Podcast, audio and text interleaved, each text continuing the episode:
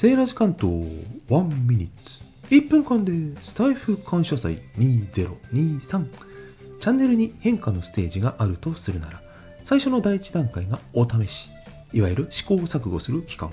第2段階が配信数が増え交流が広がり活発になる成長期。第3段階として関係がより深くなり内容も濃くなる成熟期。以降は安定期に入るもよし。リセットして試行錯誤を再開したりそれぞれの選択肢が広がるものなんだと思います。またこの段階を1年間で進める人もいればどこかのステージにとどまる人もいるでしょう。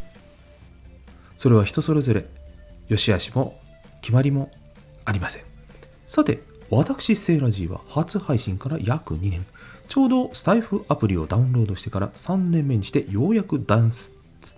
第3段階を目指そうとしているところかもしれません。ということで、この機会をお借りしてご報告と決意表明をさせていただきます。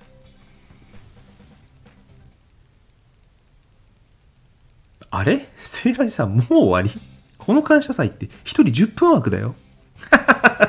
分かってるってば、政治を。冒頭のご挨拶を1分でやっただけでございます。余計な口出しないでよ。改めまして、セーラジ関東、セーラジさん。はーい、セーラジです。ということで、冒頭で1分間、1ミニッツというね、番組やってるんですけども、その流れで始めさせていただいてます。これは私が毎週月曜日に定例配信をしている番組、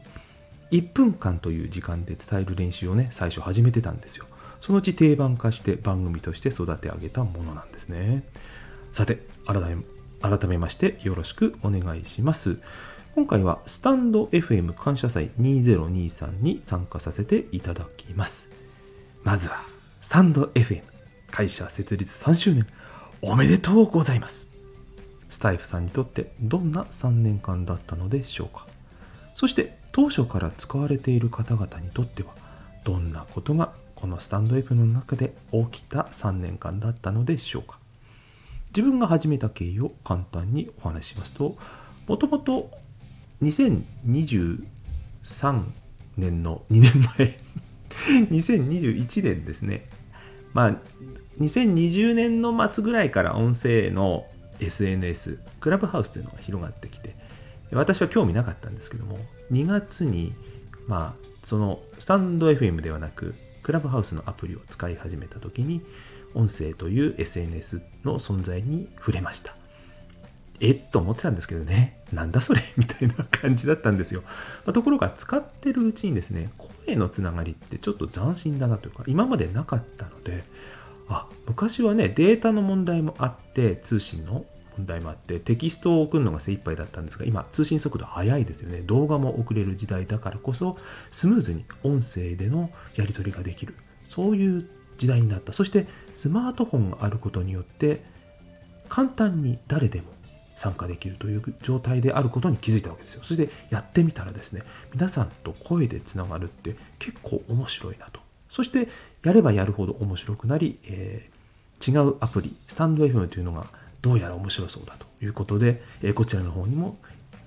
手を出して やらせていただいたらこっちにはまったということなんですね。まず音声の特徴で言うと、斜め読みできないのが大きな特徴ですよね。つまり内容をね、全体つかむのに時間がかかる。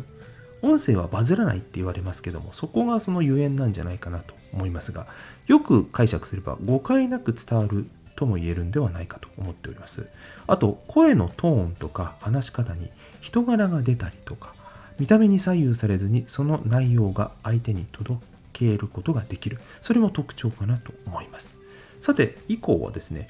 音声配信というより、スタンド FM に感じている魅力を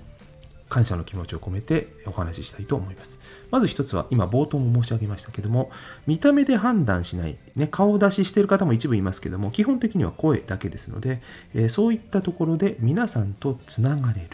そして、音声配信なので、えー、音声、基本的には音声を使った音声ならではの表現ができる。まあ、時間をコントロールできるということですよね。うん、例えば、声劇とか朗読とか、まあ、そういったものも時間をコントロールしながら間を調整しながら表現するものですよね。それが何ともクリエイティブで。あともう一つ。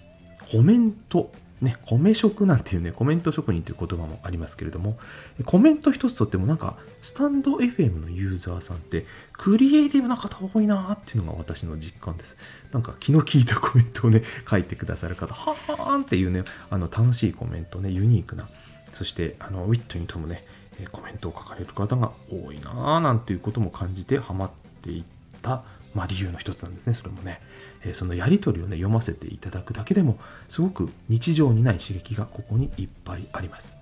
あと、スタンド FM でやっぱり特徴的なのは、優しい心でね、相手を思いやって褒め合う文化があるんじゃないかなと思います。これがあの他の SNS と大きく私が違うと感じていて、ここに留まっている理由でもあります。健全なコミュニティが形成されているということですよね。はい。あのこれから始める方にもねちょっとお伝えしたいんですけども、えー、ライブでご挨拶されたりとかねあとあのライブのご挨拶苦手でも、えー、いいねを残したりするという、まあ、配信の方でつながることもできますそれはあの人それぞれのスタイルで、えー、交流を深めていくっていうツールが用意されてるのもいいですよね私はあのいいねを残していただいたことに対してやっぱ嬉しいですしあの悪い気はしませんよねあのそしてあと自分の存在をね、聞いたってことをね、分かられたくない、知られたくない人は別にいいね残す必要はないんですけども、うん。コメントやレターはちょっとなかなか初めてだと躊躇するっていう方でも、いいねするだけだったら別に相手もそんなに驚かないし惹かれることもないので、えー、なんかいいなと思ったら、あるいは聞いたよっていうご挨拶でもね、私は聞いたよっていうご挨拶でもいいねいただけると嬉しいと思っているので、まあそれも人それぞれですね、気軽にタップするだけで接点が広げる、少しずつね、えー、何回も何回もいいねをもらっているうちにだんだん、あ相手が気になっていって交流が始まるっていうことなんかもあるんでね。今あのはじこれから始める方初めましての方向けにお話ししてますけれどもそんなようなつながりでそれを第一歩に広げていくのもいいのかなと思っております、まあ、そんな意味で私が最近よくやっているのはね、え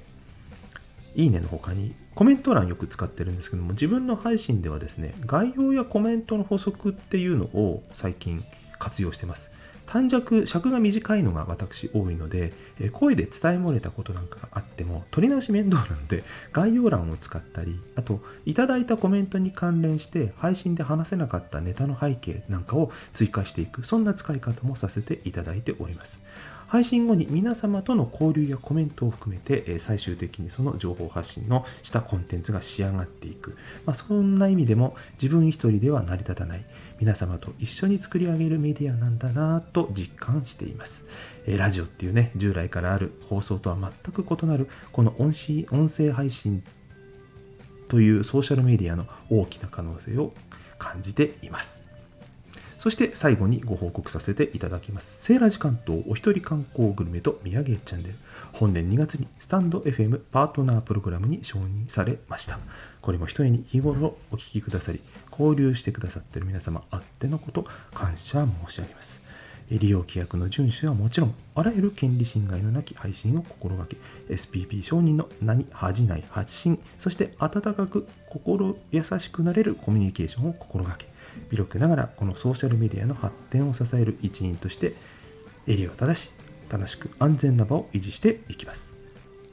最後になりましたが改めましてスタンド FM に感謝。そして当感謝祭の主催運営をしてくださっている片岡すみれさん中田からさん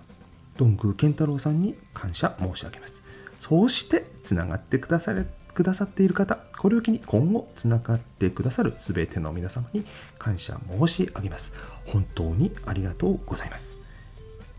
健全なコミュニティを一緒に育て、スタイフを楽しみ盛り上げていきましょう。これからもスタンド FM でお耳にかかれることを楽しみにしております。それでは皆様、ごきげんよう。バイバイ。